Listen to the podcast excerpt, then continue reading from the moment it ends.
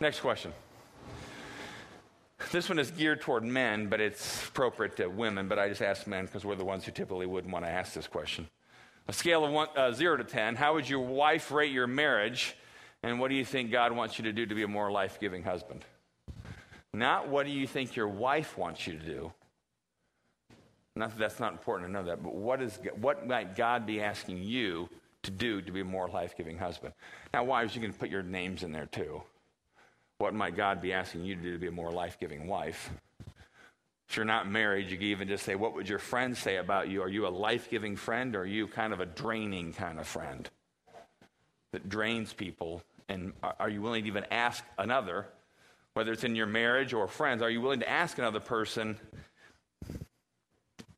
How do I, how do I give you life? But even ask the hard question is how do I drain you? What do I do that drains you in our marriage or drains you in our friendship? It's a hard question to ask, but I do think it's one of those ones like checking under your engine. You, it's really good to know. Hard to know, costly to know, but good to know. Not that you have to ask them the one, the, you know, the scale of zero to ten and give them a scale and put the number on there. That sometimes you just ask the question: Where am I life giving to you? Where am I draining to you? Because if we're talking about being life giving people, and if God, the Spirit of God in us is a spirit of life, shouldn't our closest relationships be described as life giving and not life draining? All right? So at least ask the question. All right? Next one. Was an obstacle in your life that might be hindering your growing friendship with Jesus? Is there an attitude that you've kind of wondered whether God wants to kind of reshape or other people have commented to you about? Is there a relationship you have, friendship, maybe dating relationship, other relationship, that you've had this gnawing sense that I don't think that's good for me? But you're not quite sure if you're ready to pull the trigger on breaking off the relationship because you like the benefits more than you dislike the buzz of discontent about it. Maybe it's a habit. Maybe it's a secret habit. There are some habits I believe that God even asks us to, to back off on, not because they're bad in and of themselves, because they've become bad for you. I know one person um, who said they felt like God asked them to give up alcohol, not because they were alcoholic or alcohol is inherently bad or anything, but because it had become kind of their source of comfort at the end of the day. Um, and might often, maybe, maybe I could even say coffee for some of us. Um, is there ways, are there habits that you've formed that you're looking for life in other things, whether it's food, drink, or other things? Or are there secrets, habits, internet stuff, secret things happening, relationships that shouldn't be happening that you need to expose now, or it will, it will kill your vehicle, literally? Are you willing to do that now and deal with that? All right? Next one. Now, those first four are four that we've seen, you've probably seen a lot. I call them my, my big four, the four questions that I think are always good to ask ourselves. The next ones are just ones I've added for this week because I thought there were ones that would be good for us to kind of ponder. What spiritual habits would you like to begin practicing or practicing in a new way? Um, are there ways in which you want to get more in a rhythm of reading the Bible? not for the sake of legalism or checking it off, but for the sake of hearing from God? Is there some kind of rhythm or some kind of pattern you may want to establish? Is there a pattern or some rhythm you want to establish with praying? Again, not for the sake of legalism or rigidity or checking it off your list so God doesn't strike you dead that day if you don't pray, but is there some way in which you want to establish a habit of talking and listening to God in a, in a systematic way at least that part of the day, as well as listening throughout the rest of the day. Maybe it's fasting. Maybe there are some who maybe you've thought about, I, I want to start fasting once a week, one meal a week or something, for the purpose of, again, not impressing God, not winning favor from God, but for the sake of listening to God and learning that you don't live by bread alone. Your body doesn't boss you around. Or maybe there's other spiritual habits. Maybe it's the habit of giving financially, maybe other things. There's all kinds of habits. And again, any habit can become a legalistic, obligatory, um, unhealthy thing. but if the habit practiced correctly will actually serve in God's hands to expand the capacity of your heart to hear Him and respond to Him. Or maybe there's a habit that you've been doing, and this is what I've been wrestling with my own life. Is you know I do I do read my Bible somewhat regularly, and I pray regularly. But I've had this thought of, I think, God, are you wanting to stretch me and do something different? Are you wanting me not to read more? Okay, now I'm going to read more of the Bible every day and feel more guilty when I don't. Not that. But is there a new way in which God may want me or you to practice the habits you're practicing? Is there a new way that He may want you to challenge in terms of growing and what it means to listen to God? And then the follow up question I put on here is Will you? Because it's easy for these things to be wishes and intentions. But to actually put it into practice, most of us have greater failure rate than we do success rates. And I'm not saying that to discourage you. I'm just saying that don't set yourself up for some kind of unrealistic wish about what your habits are going to be. But at the same time, do something to turn your wishes into day to day, Monday through Sunday kind of realities. And expect that you're going to fail and bump and fall over, but keep going. Um, I, I, one mentor of mine actually said if all we could do in our churches would be to get people to read and listen to Scripture, you know, to read their Bibles on a regular basis, he said we would have done more than most churches in the whole world have done. In other words, just get people in the habit of reading the Bible in a kind of meditative way, listening, trying to understand what. So maybe that's just maybe that's maybe there's one habit. Don't don't get overwhelmed with I got to do five new things now. Maybe there's just one habit that God wants you to start. All right. Next one. This is this is a, a question I think is um, maybe the question that shows it's an indicator of the other issues, and that is what brings you joy lately. Um, and, and, if it takes you a long time to think of an answer to that beyond, um, beyond, you know, if your answer to what brings you joy lately is the Colts winning today, that's great. I mean, they will win today, by the way. That's great, but that's not the, that doesn't bring, that's not a, that's not a soul. I mean, maybe it is, for some of us, maybe it's more of a soul thing, more of an, I'll say the word idolatry, but anyway. Um, but there are things that you ought to be able to look at and think that there's, there have been moments of joy or things of joy that God's been bringing in your life.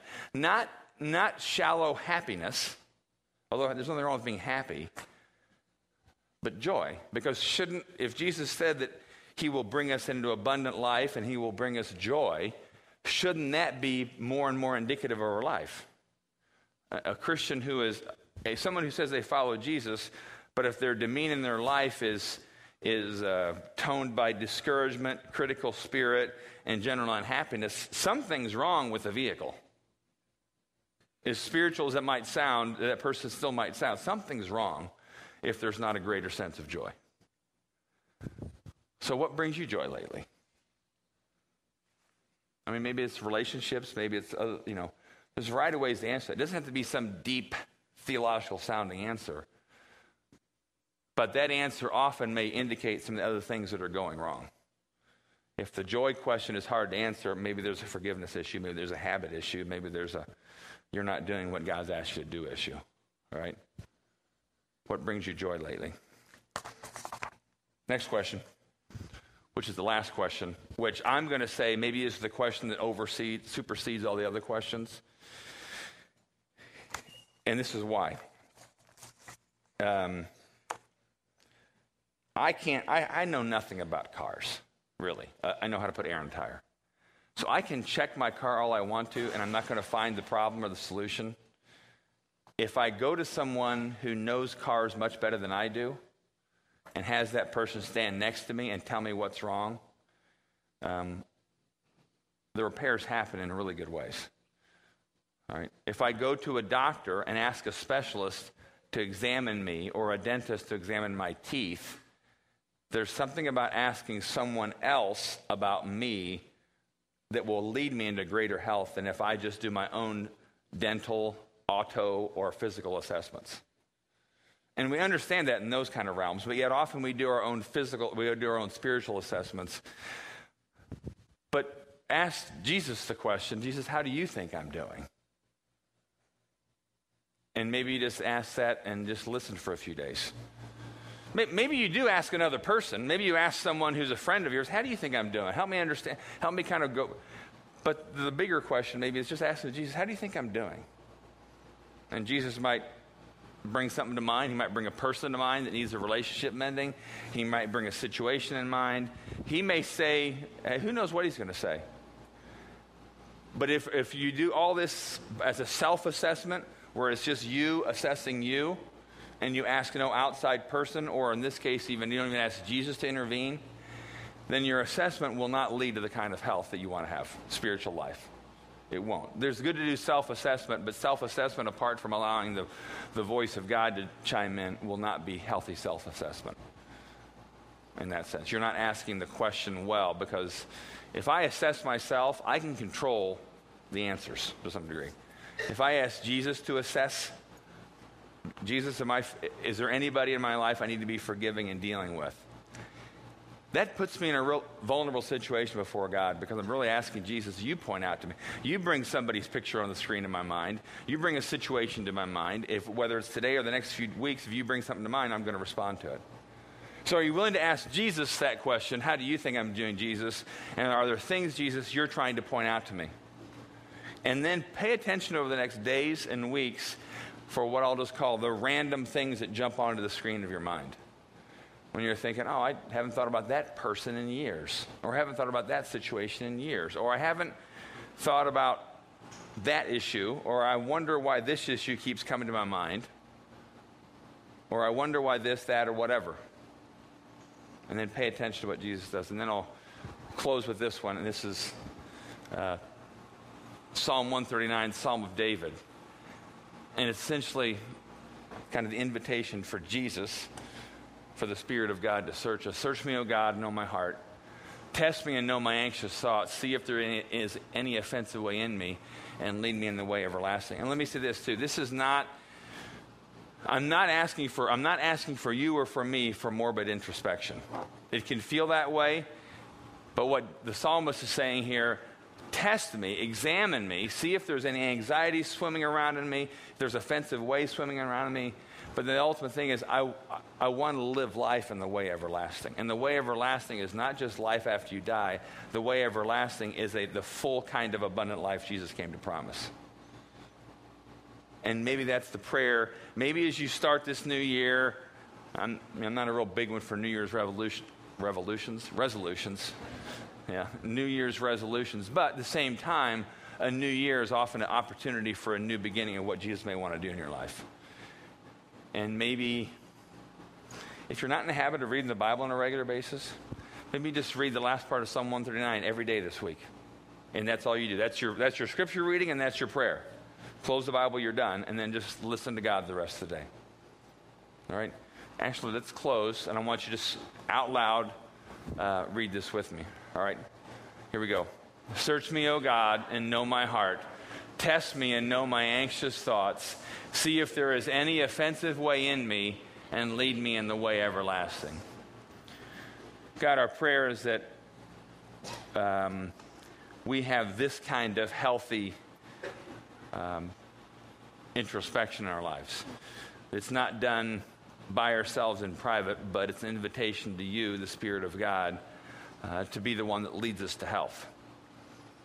And we know, God, that your desire is not to condemn us, your desire is not to uh, discourage us, your desire is not to shame us or judge us, but your desire is always to set us free, and your desire is always to lead us to joy. So, would we trust you and would we invite you, Spirit of Jesus, um, to interact with us on any of these questions or any other ones that you may want to bring to our minds over the next days and weeks. And that maybe this year, 2011, will be, we'll be able to look back on years from now as a year of significant spiritual growth and change because we listened to you. And we ask this all in the name of Jesus. Amen. We uh, finish every week at Exodus with communion. And um, Here's how we do it, just logistically, if you're new here. Lucas will come up and lead us in a few more songs.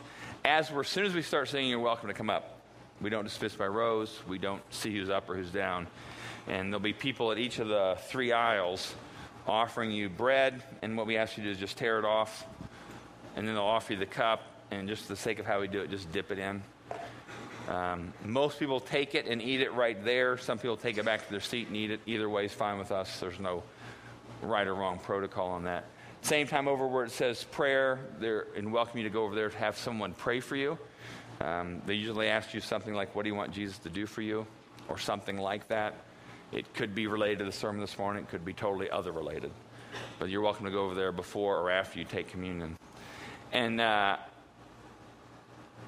anyone, you know, there's different churches that have different postures. Anyone's welcome to take communion at Exodus who's willing to allow the Spirit of Jesus to totally invade their life and do whatever searching he needs to do.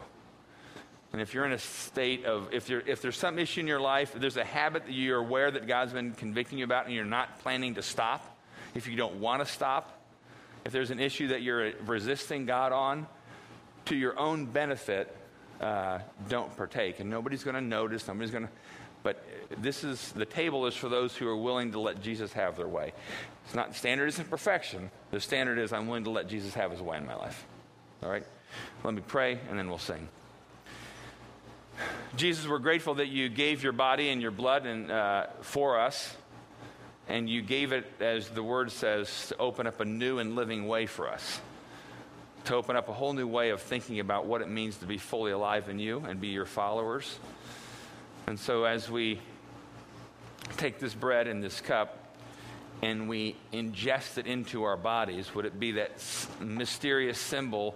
Of ingesting your spirit into us, inviting that search and inviting us, inviting you to lead us to joy. And we ask this all in the name of Jesus. Amen.